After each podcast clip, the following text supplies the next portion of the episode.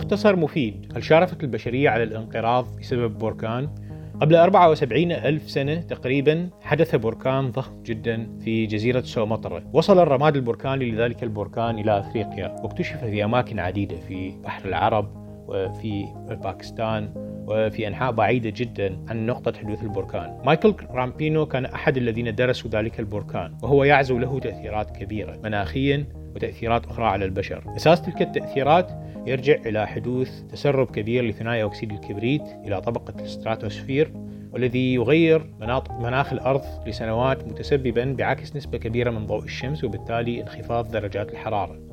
بمعدل خمس درجات سيليزية كما يتوقع رامبينو. ولكي نتخيل ذلك فإن كل الكلام عن التغير المناخي الحالي يدور حول درجة أو درجتين وما هو الحال فيما لو كانت خمس درجات. درس العلماء ذلك أيضا من خلال مقارنة البركان بتأثيرات لبراكين أخرى عرفناها مثل بركان أصغر بمئة مرة منه حدث عام 1991 في الفلبين.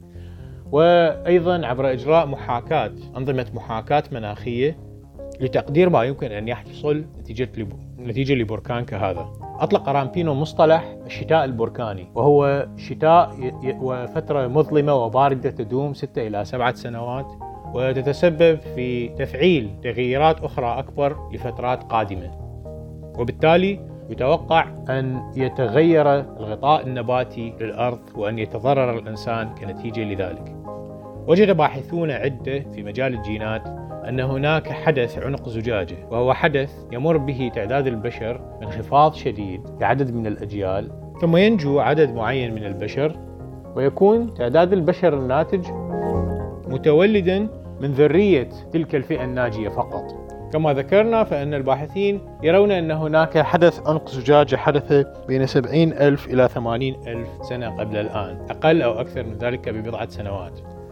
من الصعب إذا المطابقة بين حدث عنق الزجاجة الذي حصل مع البركان لكن كثيرا من الباحثين يقومون بذلك وهناك من يشكك بذلك أيضا. مثلا يرى المؤيدون حدوث حدث عنق زجاجة آخر في الشمبانزي في فترة مقاربة لكن أيضا دون إمكانية تحديده بدقة.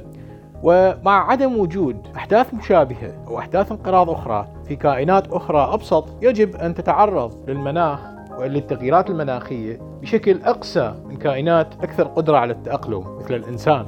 كما أن نتائج أنظمة المحاكاة كانت متباينة في شدة ذلك الحدث. مع الأخذ بنظر الاعتبار أن سكان الأرض حينها لم يكن كثيرا حين نقول ثلاثة آلاف إلى عشرة آلاف نسمة علينا أن نعرف أن تعداد الأرض في ذلك العصر لم يكن يتجاوز ربما مئة ألف نسمة. كما أن تلك الدراسات لم تأخذ بنظر الاعتبار أحداث أخرى جسيمة في مناخ الأرض مثل حدث هاينريش السادس الذي حصل قبل 67 ألف سنة. يبقى بركان توبا هو البركان الأكبر والأشهر في التاريخ لكنه ليس بالضرورة سبب لتغييرات كبرى حدثت في تعداد البشر وهجراتهم وحياتهم أو قد لا يكون الحدث الوحيد الذي تسبب بذلك. شكرا لكم.